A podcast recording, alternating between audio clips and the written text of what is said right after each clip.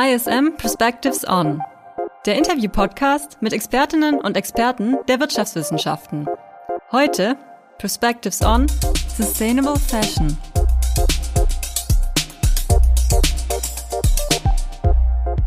Hallo und herzlich willkommen zu einer neuen Ausgabe von Perspectives On. Mein Name ist Julian Tröndle, ich bin Redakteur in der E-Learning-Redaktion am ISM Campus Stuttgart. Und mein heutiger Gast ist Jan Mangold, ISM-Alumnus und Managing Director bei der Luxus-Fashion-Brand Windsor. Gestartet hat er seine berufliche Karriere allerdings nicht im Modesektor, sondern im Bankenwesen. Dort hat er zunächst eine grundständige Ausbildung gemacht, auf die er später ein Werkstudium bei der Commerzbank in Frankfurt aufgesattelt hat.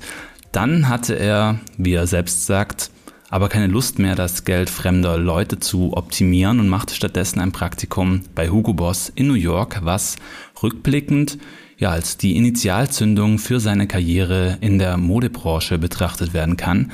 Es folgten dann nach der Diplomarbeit bei Boss nämlich weitere Stationen bei deutschen Modeunternehmen wie Job oder René Lézard, bis er schließlich 2016 Managing Director bei Windsor wurde und dafür nach Zürich zog, wo er heute mit seiner Frau und seinem Sohn lebt. Ich freue mich sehr, dass er heute hier ist und mit mir über ein ja, komplexes, beinahe paradox anmutendes Thema zu sprechen, nämlich über die Frage, wie Mode, insbesondere die im Luxussegment, auf die neuen Anforderungen einer nachhaltigen Produktion und eines nachhaltigen Konsums reagieren kann.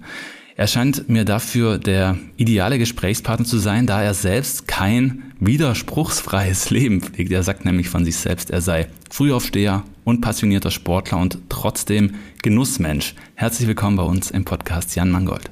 Hallo Julian. Danke, dass ich hier sein darf. Wenn wir gerade eh schon über deine Alltagsroutinen sprechen, wie sieht denn so ein klassischer Arbeitstag als Managing Director bei Windsor aus? Das ist das Schöne an meinem Job, dass es den, den klassischen Tag nicht gibt. Also zum einen glaube ich durch die extrem langen Vorlaufzeiten, die wir in der Modebranche haben.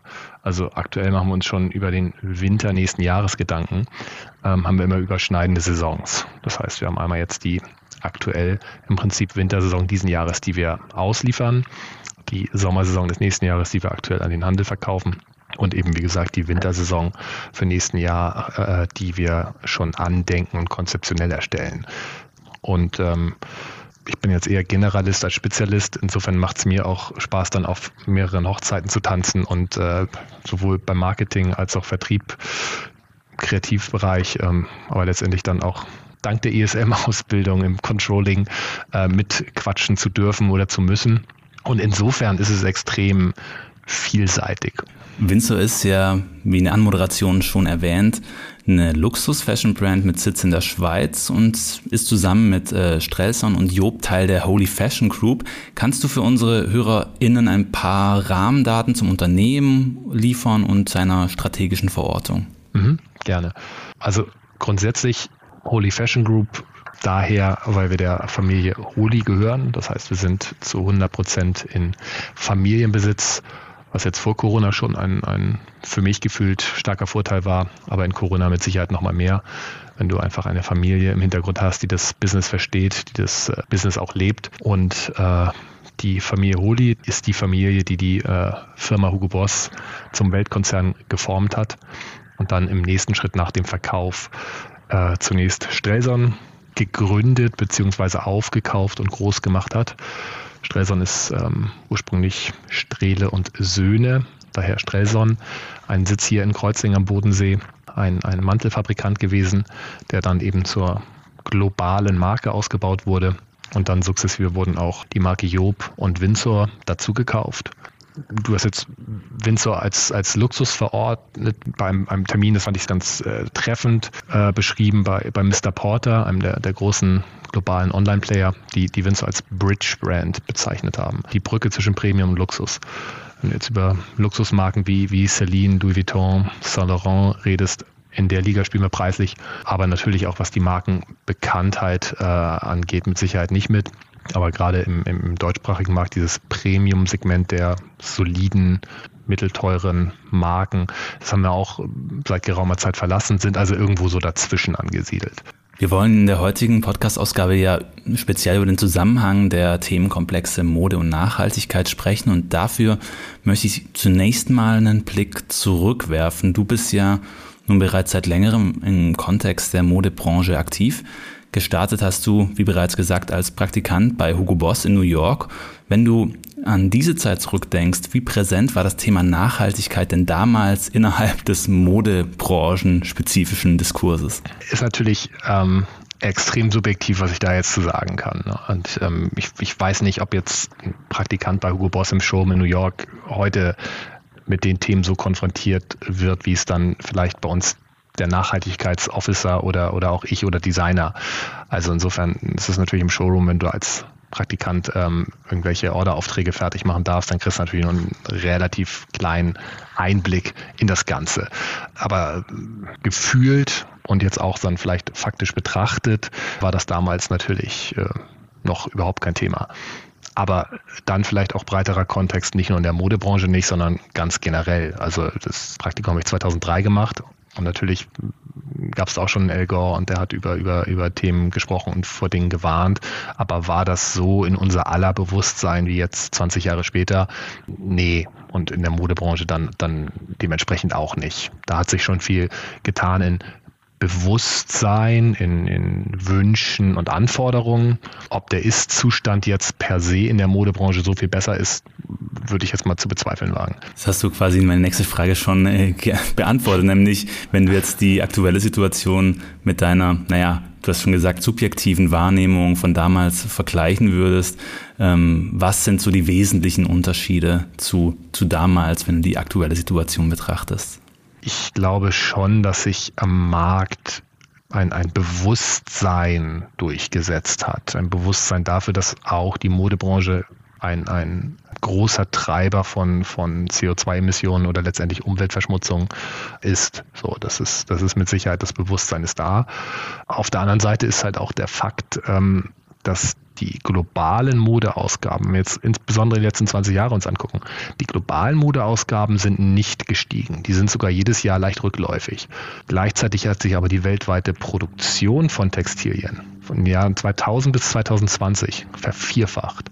Das läuft natürlich Überlegungen, Bestrebungen, Wünschen komplett entgegen, weil wir heute und nicht nur durch Shein oder Primark äh, getrieben, sondern weil wir heute insgesamt durch eine ganz andere Art von Konsum viel mehr Klamotten kaufen, viel seltener äh, und viel weniger diese Klamotten tragen und sie viel schneller wegschmeißen. Und das sind natürlich zwei komplett konträre Entwicklungen. Über den, diesen speziellen Fall Fast Fashion kommen wir vielleicht später auch nochmal konkret zu sprechen. Jetzt nochmal zurück zum Begriff Nachhaltigkeit.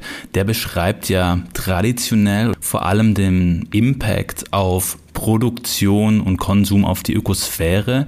Wenn man jetzt aber das Commitment auf der Windsor-Website anschaut, fällt auf, dass dort auch Aspekte wie Tierwohl, soziale Gerechtigkeit in den Begriff inkludiert sind. Welche Dimension umfasst der Begriff nachhaltige Mode bzw. Sustainable Fashion denn für dich? Ich glaube, das beschreibst du ganz, ganz gut. Letztendlich hat jeder dafür natürlich vielleicht ein bisschen andere Definition oder, oder, oder auch andere Fokuspunkte, sage ich mal. Also ich glaube, dass erstmal das Thema Nachhaltigkeit ja bedeutet, dass, dass wir uns über Dinge Gedanken machen oder Maßnahmen ergreifen, die diesen Planeten länger lebenswert halten oder wieder lebenswerter machen. Äh, wir sehen ja schon ganz konkrete Auswirkungen von unserem Handeln in den letzten Jahrzehnte. Also insofern ist, ist da für mich alles, alles da drunter, was irgendwie hilft, dass wir hier einfach nachhaltig, also langfristig leben können und wollen. Und da gehören natürlich soziale Aspekte zu. Ähm, da gehört natürlich das Thema Tierwohl zu. Und ähm, da haben wir natürlich bei gerade bei diesen beiden Themen in der Modebranche extreme Herausforderungen und Probleme. Aber wenn du mich jetzt fragst, was ist vielleicht das pressierendste Problem, das wir hier haben ähm, und was ist das, was wirklich uns als Menschheit und diesen Planeten am ehesten bedroht, dann ist es natürlich ähm, das Thema CO2-Emissionen was wiederum unter diesem ganzen Umweltaspekt, das ist vielleicht dann der dritte zwischen Tierwohl, äh, sozialen Standards dieser Umweltaspekt dann auch noch wieder der eine ist. Es gibt ja ganz viele Umweltaspekte, die dann vielleicht auch gar keine CO2-Emissionen freisetzen, aber trotzdem problematisch sind. Hm. Aktuell, so beobachte ich das zumindest, findet ja auch eine gewisse konnotative Umdeutung des, des Attributs nachhaltig im Kontext der Mode statt. Galt nachhaltige Mode lange eher als wenig elegante, tendenziell funktionale Kleidung, gilt sie heute auch irgendwie als cool und zeitgeistig. Wie kam es deiner Meinung nach zu diesem Neuframing? Ich weiß gar nicht, ob das bewusst umgeframed wurde oder ob das auch, auch in der breiten Masse überhaupt so diesen Paradigmenwechsel gegeben hat.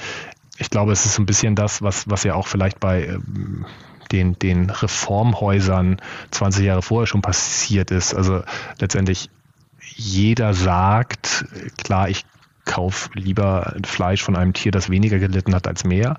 Und jeder sagt, klar, ich kaufe lieber was, was vielleicht lokal angebaut wurde, als weit weg. Aber es kippt dann natürlich relativ schnell, und da mache ich bei mir gar keine Ausnahme, und das ist gar kein Vorwurf, ich glaube, es ist einfach ein Fakt. Es kippt dann relativ schnell, wenn dieses schönere, bessere, was das Thema Nachhaltigkeit angeht, entweder einfach wahnsinnig unsexy ist oder nicht schmeckt oder wahnsinnig teuer ist. Und das setzt sich dann durch, wenn es vielleicht einfach eine gewisse äh, Erreichbarkeit auch im Vergleich zu normaleren, konventionelleren Produkten erreicht. Ähm, und es setzt sich dann vor allen Dingen durch, wenn es Thema Mode, wenn es gut aussieht. Du hast ja gesagt, es scheint nicht nur eine Frage vom strategischen Framing zu sein. Die heute angebotenen nachhaltigen Modeprodukte sind ja auch irgendwie ästhetisch mehr und mehr angepasst an Geschmack von einem hippen, urbanen Publikum. Aus ästhetischer Sicht gab es ja im Grunde aber auch nie einen Widerspruch zwischen nachhaltiger Produktion und Style. Oder wie siehst du das? Naja, es gibt schon viele Punkte, die, wenn du wirklich schaust, was dein, was dein Nachhaltigkeitsfootprint jetzt mal breit und nicht nur auf CO2 ausgesprochen hinterlässt, bei denen du dich beschränken musst. Also wenn du dir zum Beispiel die, die normalen Denims anguckst, also Jeans, die, die irgendwie runtergewaschen sind, äh, wenn du das nachhaltig machen willst, da kriegst du nicht den gleichen Effekt. Also das ist einfach, das ist ein, ist ein Fakt. Wir haben jetzt hier bei uns, wir haben unsere Jeans und das ist insofern für uns auch ein gutes Testfeld, weil Jeans ist jetzt nicht das Riesenthema und nicht die stärkste Produktgruppe bei Windsor, aber wir haben tolle Jeans im Angebot. Die haben wir komplett umgestellt auf GOTS, also den Global Organic Textile Standard. Das ist mit einer der höchsten Standards, die man, die man in, in der Textilbranche erreichen kann. Unsere Denims sind komplett umgestellt. Aber auf dem Weg dahin mussten wir gewisse Waschungen, gewissen, einen gewissen Look der Denims einfach aus dem Programm nehmen, weil wir das so mit den dort zugelassenen Waschverfahren weil einfach andere Chemikalien noch eingesetzt werden können, nicht mehr erreichen konnten.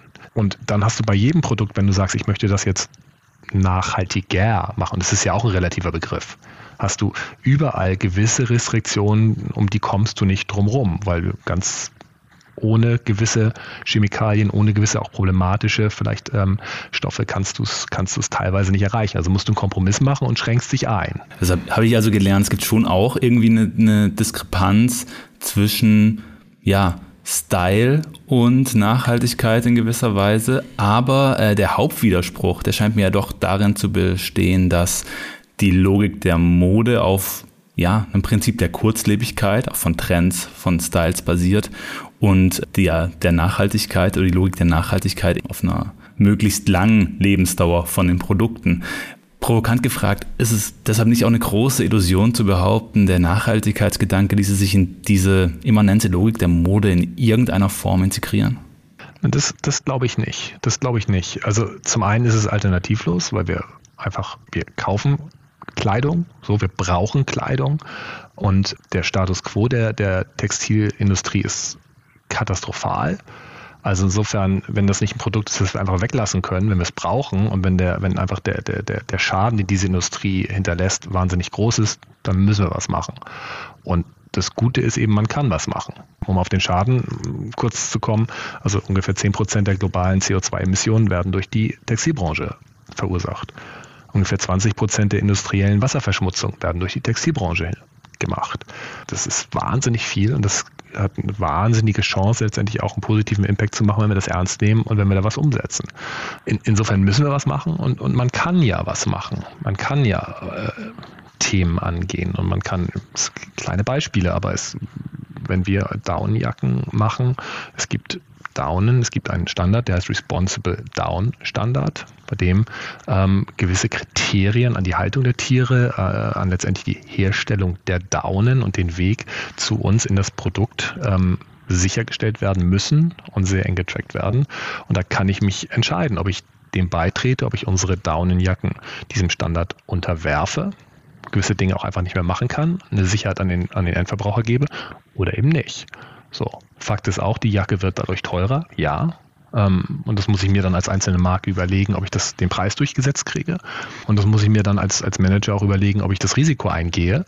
Aber es ist ja, es ist ja möglich, bessere, nicht perfekte, aber bessere Produkte zu machen in 197.000 verschiedenen Facetten. Und gerade bei der, bei der Textilbranche gibt es über das Produkt und viel mehr hinaus so viele Möglichkeiten. Also ja, wir können was machen, wir können es nicht zum perfekten Produkt machen, aber, aber wir müssen es zum besseren Produkt machen.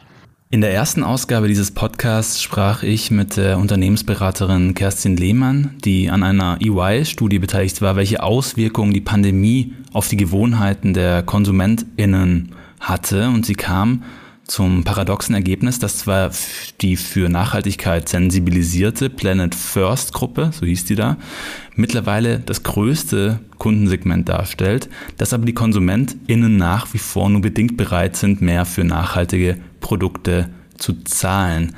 Wie kann man als Unternehmen auf diese ja doch recht ambivalenten Signale überhaupt angemessen reagieren? Ich glaube, da muss man dann die bewusste Entscheidung treffen, dass man eben gewisse Dinge, was jetzt Nachhaltigkeit angeht, einfach umsetzt und dann aber eben, was ich gerade auch sagte, möglichst oder keine Kompromisse, was das Produkt angeht, macht.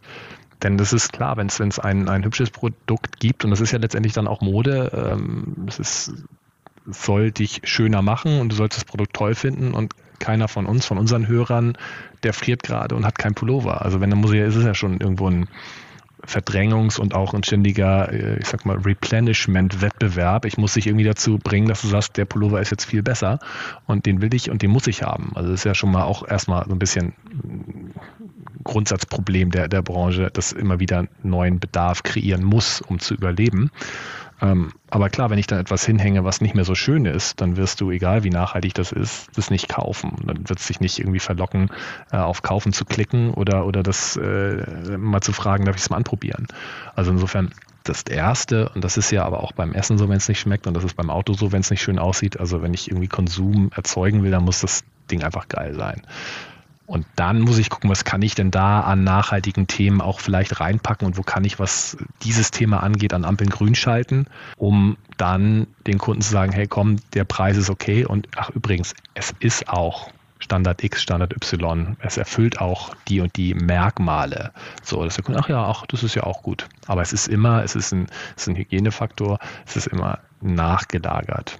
Und insofern, ja, es ist halt leider so, dass das auch bei uns Kunden nicht reinkommen und sagen, zeigen Sie mir mal alle nachhaltigen Produkte. Auch da, whatever that means. Also was sind denn nachhaltige Produkte? Das ist ja auch immer nur im Vergleich zum Produkt, bei dem man sich für gewisse Themen nicht entschieden hat. Aber niemand sagt, was ist denn alles jetzt mit möglichst wenig Umweltverschmutzung äh, passiert und nur das nehme ich jetzt. Ein bisschen anders ist es vielleicht bei Marken, die sich dem sehr verschrieben haben, wo ich weiß, dass ich da Marken kaufe, die einfach grüner, nachhaltiger, weniger umweltverschmutzend als andere sind. Das ist dann natürlich nochmal wieder was anderes. Da gehe ich rein und weiß einfach, da kriege ich, kriege ich gewisse Themen einfach äh, vielleicht nicht serviert, was Umweltverschmutzung angeht oder irgendwelche auch sozialen Standards. Aber gerade so in einem Luxus-Fashion-Segment oder im Bridge-Fashion-Segment hast du es vorher genannt, ja. ähm, scheint mir doch noch am ehesten auf diese, diese Herausforderung, ähm, ja, mit der Herausforderung umgehen zu können, Unternehmen wie Armani oder Stella McCartney haben jüngst entsprechende Kampagnen lanciert. Anders als im Bereich Fast Fashion können hier nämlich ja auch Preise abgerufen werden, die eine tatsächlich nachhaltige Produktion möglich machen. Naja, das, das glaube ich, also ja, das stimmt für den Luxusbereich, aber das stimmt auch genauso für den Fast Fashion Bereich, weil wenn du dir jetzt, keine Ahnung, ein äh, Inditex anguckst, also mit Zara und, und den dazugehörigen anderen ähm, Handelsmarken, ähm, wenn die jetzt sich entscheiden sollten, auf gewisse Standards zu setzen. Also jetzt mal ein Beispiel, weil es inzwischen ist es schon Branchenstandard, aber Better Cotton Initiative, BCI, war vor einigen Jahren noch ein Standard, der sehr, sehr gepusht wurde und den die Industrie nicht erfüllt hat. Ähm, da hast du aber gewisse Anlaufkosten. Das, das, die Baumwolle ist etwas teurer. Du musst dich zertifizieren lassen. Ähm, das heißt, je weniger Stückzahlen du hast, das heißt, je weniger du letztendlich einkaufst von diesem Stoff, ähm, desto teurer ist der Stoff und desto teurer ist auch die Umlage dieser Zertifizierung auf das einzelne Stück. So, wenn ich 500 T-Shirts mache und muss 10.000 Euro äh, Kosten für die Zertifizierung umlegen, dann ist das ein ganz anderer Effekt, als wenn ich jetzt 5 Millionen von diesen T-Shirts mache. Und das sind Größenordnungen, die wir dann irgendwann echt haben, wenn du dir irgendwelche kleinen Nischenmarken anguckst auf der einen Seite, aber auf der anderen Seite dann Fast Fashion. Also heißt, wenn Fast Fashion sich für gewisse Standards entscheidet und das umlegt mit der, mit der Kaufpower, die die dann haben beim Lieferanten, sagen, wir kaufen jetzt Zehntausende von Metern von diesem Stoff, äh, können die viel bessere Preise verhandeln. Die können letztendlich dann diese 10.000 Euro sind dann ein Witz auf das Stück runtergerechnet, die sie vielleicht an, an Zertifizierungskosten haben. Und insofern ist das dann im Preiseffekt, wenn das T-Shirt vorher 39 äh, Euro gekostet hat, dann ist das ein, ist das ein Witz und entweder kann man es in der Marge schlucken oder dann wird das T-Shirt halt ein Euro teurer. So. Auf der anderen Seite ist natürlich oben klar, äh, wenn du einen Teil hast, das 749 gekostet hast, hat und du hast gewisse äh, Themen, die du jetzt im, Thema Sustainability da reinbringen willst, dann kostet 20 Euro mehr. Und der Kunde wird deshalb eine Lederjacke nicht kaufen, wenn sie statt 749 jetzt 769 kostet. So, da, da ist die, die Sensibilität für den Preis mit Sicherheit weniger ausgeprägt. Aber es geht von beiden, es geht an beiden Enden des Spektrums. Wenn wir jetzt nochmal bei diesen Kunden bleiben, für die das, dieser Preissprung jetzt vielleicht jetzt nicht unbedingt aufs Budget schlägt sofort, ähm, wie sieht denn da die Datenlage zu deren Mindset aus für KundInnen im Luxussegment? Sind ja eigentlich primär Markenleistungsversprechen wie Exklusivität relevant. Ähm, weniger als Nachhaltigkeit vermute ich jetzt einfach mal. Wie wichtig glaubst du ist das Thema überhaupt in diesem spezifischen Kundensegment? Ich glaube nicht, dass das ein Unterschied ist zu den Leuten, die günstig kaufen. Weil da könntest du dann andersrum argumentieren und sagen, ja gut, die, die jetzt mehr auf den Pfennig achten müssen, wenn sie einkaufen, denen ist Nachhaltigkeit auch egal, weil letztendlich die brauchen wirklich einen Mantel und können nicht viel Geld ausgeben und haben nicht das 47. Pencil Skirt dann im Schrank hängen. Insofern glaube ich, dass das eigentlich sich durch die Gesellschaft durchzieht, dass die Leute das irgendwie schon wollen. Man äh, muss irgendwie auch ein Angebot schaffen, das nicht nur das Gewissen beruhigt, sondern wirklich einen Impact hat, aber trotzdem noch gut aussieht. Und das ist überall so. Und klar haben die Luxusmarken einfach auch dann noch dieses Markenversprechen. Aber das wird ja transportiert durch ein gewisses Labeling, durch gewisse Codes, die ich an der Kleidung erkenne und die bleiben ja weiterhin davon unberührt. Und da glaube ich dann eher, und das finde ich wahnsinnig spannend, was da passiert, du hast Stella McCartney angesprochen, die ihre Lederkollektion in großen Teilen umgestellt hat, nicht mehr auf äh, natürliches Leder von Tieren, die dann in irgendeiner Form dafür gestorben sind, sondern ähm, auf, auf Lederersatz aus Pilz. Struktur aus Pilzen. Das ist einmal natürlich, was diesen ganzen Gerbeprozess etc. angeht, viel, viel weniger umweltschädlich. Thema Tierwohl hatten wir auch schon, spielt mit rein. Aber da sage ich sogar, das kann sogar auch eine Kundin, die das Geld hat und es ausgibt, zusätzlich sogar noch spannend finden, weil das ist ja dann auch ein Thema, das ich habe, wo ich sage, hier, guck mal, geile Lederjacke, ich werde darauf angesprochen, weil die Teile, wenn man sich die anschaut, die sehen geil aus. Das fühlt sich super an, aber wenn man dann noch erzählen kann, übrigens, das ist, da musste jetzt kein keine Kuh für sterben oder Ziege. Das ist Pilz. Das ist natürlich auch nochmal irgendwie ein Thema, was, was spannend ist und was da über so ein, so ein Leuchtturmprojekt ähm, und so eine, so eine Signalfunktion einfach natürlich auch nochmal vielleicht ein Bewusstsein bei anderen schärft. Ach so, das gibt es jetzt auch. Oh, das liegt mir mitten auseinander. Bedarf dann aber auch jemanden, der das einfach mal ausprobiert und einfach auch mal pusht und, und, und auch werblich unterstützt und sagt, übrigens, das machen wir jetzt einfach mal, weil es geht. Speziell in deinem Unternehmen war das Thema Nachhaltigkeit bisher zumindest kein extrem prominent kommunizierter Teil des Leitbildes. Wie bist du als Managing Director diese Aufgabe angegangen und welche unternehmensinternen Transformationsprozesse haben diesbezüglich bereits stattgefunden? Also das ist ein, das ist ein großes Thema bei uns und das ist in unserer monatlichen Geschäftsführersitzung jedes Mal Thema und wir, wir reden dazu. Und wir setzen dann in den, in den Marken das auch da womöglich einzeln um und haben auch gewisse Themen, die wir dann gesamthaft fürs Unternehmen entscheiden. Also wenn wir auch da in unserem eigenen Werk in Portugal jetzt ähm, Solarzellen aufs Dach setzen, dann ist das ein Thema, was jetzt gar nicht im Produkt wiederfindet, aber wo wir auch sagen, da müssen wir was tun. Also das ist, ich würde sagen, das ist präsent, aber ist das jetzt das erste und zentrale Markenversprechen unserer Marken? Nein. So, wir machen hier, das ist unser Anspruch, wir machen hier tolle Produkte, auf die Leute Bock haben, die anzuziehen und, und die Leute am Standort sollen hier Bock haben, daran teilzuhaben, diese herzustellen.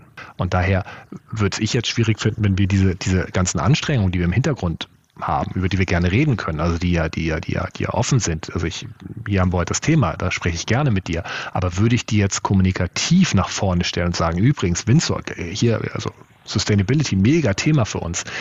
Ich glaube, das wäre eher eher schwierig und würde dann auch, auch vielfach vielleicht falsch verstanden oder als Greenwashing und, und Anbietern empfunden werden. Wenn man sich die kommunizierte Nachhaltigkeitsstrategie von Windsor anschaut, ähm, erscheint die als eine, die erstmal relativ wenig Angriffsfläche bietet. Auf der Website heißt es, Sustainability is a process, we care, we learn, we reduce.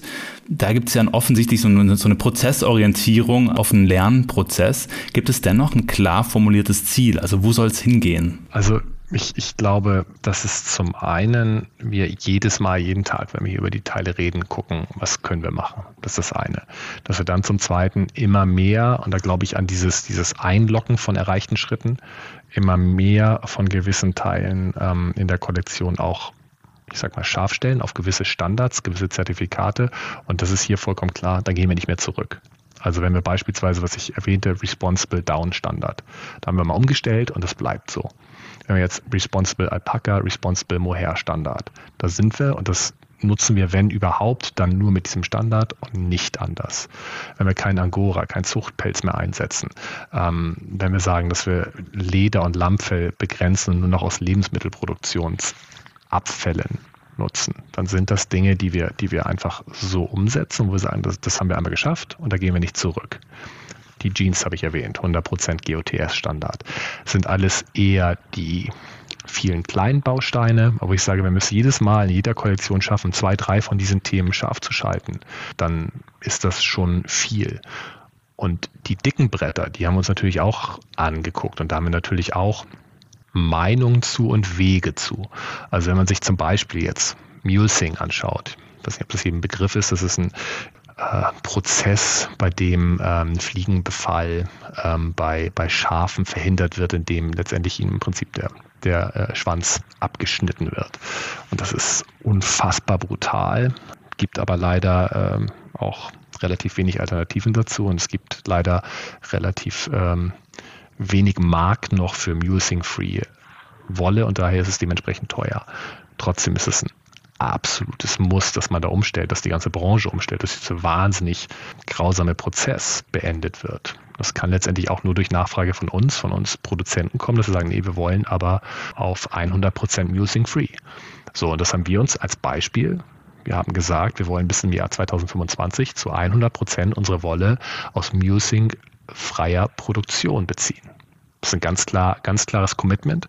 Das steht natürlich jetzt nicht auf der Homepage, weil da möchte ich jetzt auch nicht, dass wir irgendwie hinschreiben, ich will das machen und will das. Also was wir kommunizieren, ist das, was wir gemacht haben. Erreicht und da kann sich der Kunde darauf verlassen, dass unsere Produktion das schon erreicht hat. Das Beispiel, dickes Brett Missing Free, dass wir da hinkommen wollen, ja, da haben wir einen Plan. Und ich habe es gerade am Anfang gesagt, wir haben relativ große Vorlaufzeiten. Wir sind schon in 2023 in der Planung. 2024 in den ersten Ideenfindungen. Also bis 2025 ist nicht mehr so weit hin. Also bis dahin müssen wir es schaffen. Und wenn du das schaffen willst, dass du dann nur noch Musing-freie Wolle einsetzt, dann musst du natürlich eine Anlaufphase haben, weil du kannst nicht von 0 auf 100 schalten. Das heißt, da sind wir dabei, wir kaufen immer mehr, wir haben einen Plan, jede Saison den Anteil zu erhöhen im Angebot. Der, der Rausverkauf ist da natürlich immer noch ein bisschen was anderes, das wir nur teilweise steuern können. Das muss man sich eben auch sehr genau angucken. Da sind wir beim Thema Preis. Aber da wollen wir hin. Anderes Thema, Supply Chain Transparenz. Also da kennen wir Tier 1 und Tier 2, alle unsere Produzenten und Vorlieferanten sehr genau. Eine komplette Supply Chain Transparenz haben wir aktuell noch nicht. Die wollen wir bis 2025 zu 100 Prozent erreichen. Also da gibt es eigentlich, können wir jetzt weitermachen, gibt es ganz viele Beispiele, wo wir über sagen, okay, da wo wir noch nicht sind, wir arbeiten hinter den Kulissen dran und dann, wenn wir ihn erreicht, Haken dran, kommunizieren äh, und rausgehen halte ich persönlich mehr von, liegt mir irgendwie näher, als wenn man jetzt die großen Pläne rausbläst und sagt, bis 2030 machen wir das. Und in fünf Jahren weiß dann keiner mehr, was ich damals gesagt habe und ich kann es wieder jedes Jahr anpassen. Aber das ist überhaupt eine Frage, die die sich stellt im Kontext Nachhaltigkeit, nämlich wie sieht eine sinnvolle Kommunikation solcher Strategien nach außen aus? Und das stelle ich mir auch sehr herausfordernd vor. Insbesondere die Frage der Transparenz ist ja auch irgendwie ein Knackpunkt der Vermittlung. Wie viel Einblick benötigt ein Kunde, ein Konsument oder eine Konsumentin bezüglich Produktionsweisen und Lieferketten und inwieweit bedarf es auch einer sinnvollen Komplexitätsreduktion? Also du kannst natürlich, gibt ja auch, auch Beispiele, ähm, wie dann offengelegt wird, die, wer verdient wie viel an welchem Produkt und wie ist der, wie ist der Footprint jeder, jeder einzelnen ähm, Produktionsstelle, Schnittstelle. Die, die Frage ist so ein bisschen, ob das, ob das im einzelnen Produkt auch wirklich jeder immer, immer, immer wissen will oder auch einordnen kann. In Folge 4 von unserem Podcast vertritt der, der Ökonom André Reichel die These, dass neben der Nachhaltigkeitsstrategie der Effizienz, zum Beispiel durch intelligentere Lieferketten und der Konsistenz, zum Beispiel durch die Nutzung von wiederverwertbaren Materialien oder auch dieses Pilzbeispiel, was du vorher genannt hast, ähm, dass auch die Strategie der Suffizienz unumgänglich ist, nämlich dass die KonsumentInnen sich, um die Ökosphäre zu retten, sich notwendigerweise auch einschränken, sprich weniger konsumieren müssen. Das ist für dich als Vertreter der Modebranche vermutlich erstmal ein beunruhigender Gedanke, oder? Also ich, stimme dem zu. Letztendlich, äh, was wir jetzt gerade machen, ist, ist, ist Irrsinn. Und wenn du dir da in den, in den Anden diese Klamottenberge anguckst, die der Guardian vor, ich glaube, zwei, drei Monaten mal rausgebracht hat, da liegen Millionen und Abermillionen verrottende Textilien in den Anden und, und keiner weiß, wohin die werden hingekippt. Also es geht ja so nicht weiter. Es muss weniger werden. Wobei, da würde ich jetzt im ersten Schritt erstmal da ansetzen, wo man sich einfach nur ein T-Shirt kauft, um das zweimal anzuziehen oder irgendein Partydress und sagt, das war es jetzt nicht, schmeiß es weg. Und wenn das 7,95 Euro oder 27,95 Euro kostet, äh, dann ist das ein Preis, bei dem man das auch verkraften kann. Und diese Einmalmode Fast Fast Fashion, das ist halt das Hauptproblem. Und da glaube ich jetzt wirklich, wenn sich das bei uns anguckt, mit Windsor schon ein kleiner Gegenentwurf dazu, weil unsere Mode ist eher zeitlos und unsere Mode ist jetzt nicht darauf ausgelegt, ganz schnell kaputt zu gehen oder einen ganz schnellen Trend irgendwie zu folgen oder einfach ganz billig was in den Markt zu drücken. Trotzdem auch bei uns ist es ein Widerspruch. Auf der einen Seite wollen wir natürlich, leben wir davon, dass die Leute mehr kaufen. Auf der anderen Seite wissen wir auch genau, dass das das Problem ist. Ähm, aber ich glaube, da gibt es einfach auch viele Zusatzservices, die entstehen und viele Dinge, die spannend sind. Also Secondhand-Mode boomt auch wieder. Und ich glaube, dass das je nachhaltiger im Sinne von langlebiger dein Produkt jetzt erstmal ist, ist das natürlich auch ein Thema, an dem auch Marken dann wieder mit ihren eigenen Kanälen teilnehmen und verdienen können. Äh, das Thema Mietmode kommt auf. Ähm, und ich glaube, dass das auch nicht nur bei der Handtasche, äh, die ich mir jetzt mal für ein Event einfach mitnehme, um äh, was Neues zu zeigen, sondern auch viel breiter eben gespielt werden kann. Ähm, Reparaturservices die es gibt. Ich sage, hey, ich habe ein Produkt, das wenn was ist, komm vorbei und entweder mache ich es umsonst oder ich, ich, ich nehme vielleicht auch Geld dafür, dafür, dass ich da einen Mantel wieder flicke. Ähm, gerade wenn man dann so eine, ich sag mal, Handwerkskunst hat, wie wir das hier teilweise im Unternehmen haben, was wir hier teilweise noch retten, wenn ich, und das Privileg, dass ich nun hier direkt arbeiten darf, aber wenn bei mir was kaputt geht und ich gehe bei uns in die Schneiderei, da bin ich manchmal echt äh, erstaunt, was man eben noch alles machen und retten kann, ohne es wegzuschmeißen. Und ich komme aus der Branche und ich kenne mich schon mit den Themen ja aus, aber selbst ich denke manchmal, Mensch, das hätte ich jetzt aber nie gedacht. Also auch das ist ja ein Thema, was man vielleicht ähm, auch noch mehr in den Vordergrund rücken kann und was gar nicht dann, ist ein anderer Umsatz, das ist äh, wie auch Automobilhersteller inzwischen mit irgendwelchen Software-Updates äh, oder Tesla ja äh, nicht eigentlich mit dem Automobil den Umsatz macht, sondern mit Zusatzservices, bei denen auch die Modebranche partizipieren kann und ihre Antwort zu finden kann und gleichzeitig dann eben dieses immer wieder wegwerfen und neu machen bekämpfen kann. Und dann ein anderes Thema ist dann letztendlich Upcycling, wo wir dann vielleicht einfach die Produkte auch wieder äh, nehmen und zu neuen Produkten verwerten. Wir haben letztes Jahr im Winter eine komplette Kapselkollektion aus äh, recyceltem Kaschmir gemacht. Das waren alte Kaschmir-Produkte, die komplett wieder aufgerippelt wurde und nach Farben der Kaschmirhaare sortiert wurden auf Berge und dann wurde, wurden daraus neue Stoffe gewebt, die wir dann wieder eingesetzt haben. Das ist zwar immer noch eine neue Produktion eines neuen Produktes, mit allem, was irgendwie da an problematischen Themen dabei ist. Ja, aber es ist immer noch besser, als komplett nochmal die Maschine neu anzuwerfen. Also da gibt es schon viele Themen, wie man das auch vielleicht ein bisschen dämpfen kann. Und letzter Gedanke noch dazu, wenn es weniger wird, ja, dann wird es weniger, aber letztendlich erhöht sich dann der Wettbewerbsdruck auf die Marken und dann werden es auch weniger Marken, dann werden es vielleicht weniger Händler und dann setzen sich die Guten durch. Also da gefressen werden ja zuerst die langsamen. Und das finde ich gar nicht schlecht. Und ich glaube ich, wir hier in der Gruppe sind da auch nicht ängstlich vor. Ähm, wenn du gut aufgestellt bist, wenn du einen guten Job machst, haut es halt andere der, aus der Kurve, auch wenn der Kuchen vielleicht insgesamt nicht größer wird. Denn das Problem haben wir schon seit Jahrzehnten, dass der Kuchen erstmal nicht größer wird. Wir kommen auch schon zur, zur letzten Frage unseres äh, Interviews heute. Wenn wir jetzt davon ausgehen, dass unsere Wirtschafts- und Konsumweise einer allgemeinen Transformation bedarf, um die gesteckten Klimaziele noch zu erreichen. In welcher Rolle siehst du die Modebranche? Also ich glaube, dass da von zwei Seiten Druck auf den Kessel kommen muss und wird. Und das eine ist, dass ich hoffe, dass einfach in der Branche dieses äh, Bewusstsein da bleibt und immer stärker wird und, und Branchenvertreter und Kreative ähm, da weiter innovativ dran arbeiten, dass das irgendwie besser wird oder dass es weniger schlimm wird, was wir da machen. Und gleichzeitig von der anderen Seite, dass auch die Konsumenten das halt immer mehr nachfragen und das Bewusstsein weiter wächst und da auch die, die Anforderungen mehr zu tun. Und da könnte man noch die dritte Flanke aufmachen, was wir auch sehen, dass vom Gesetzgeber natürlich auch immer striktere Regularien kommen. Und ähm, das, das empfinde ich in dem Fall wirklich dann ausnahmsweise mal nicht als Gängelung, sondern einfach auch als wirklich äh, langfristig gedacht und, und, und nachhaltig motiviertes Handeln, ähm, dass wir einfach gewisse Dinge, die jetzt in der Branche Usus sind, nicht mehr machen können, nicht mehr machen dürfen. So, wenn von den drei Seiten weiterhin da Druck auf die Branche kommt, dann, dann entstehen da kreative, gute neue Lösungen, die letztendlich dazu beitragen, dass wir unseren Footprint verringern und äh, noch ein bisschen länger hier glücklich auf dem Planeten leben können, hoffe ich. Okay, wir bleiben auf jeden Fall dran auf, an den weiteren Entwicklungen, beobachten, wie sich das weiterentwickelt. Vielen Dank für das Interview, ähm, Jan Mangold, und äh, liebe Grüße an den Bodensee. Danke, Julian. Hat Spaß gemacht. Alle im Interview genannten Quellen findest du in den Shownotes zur Folge. Der Podcast ISM Perspectives On wird präsentiert von der International School of Management. Besuche unsere Website ism.de für weitere Infos zu den angebotenen Bachelor- und Masterstudiengängen aus dem Bereich der Wirtschaftswissenschaften.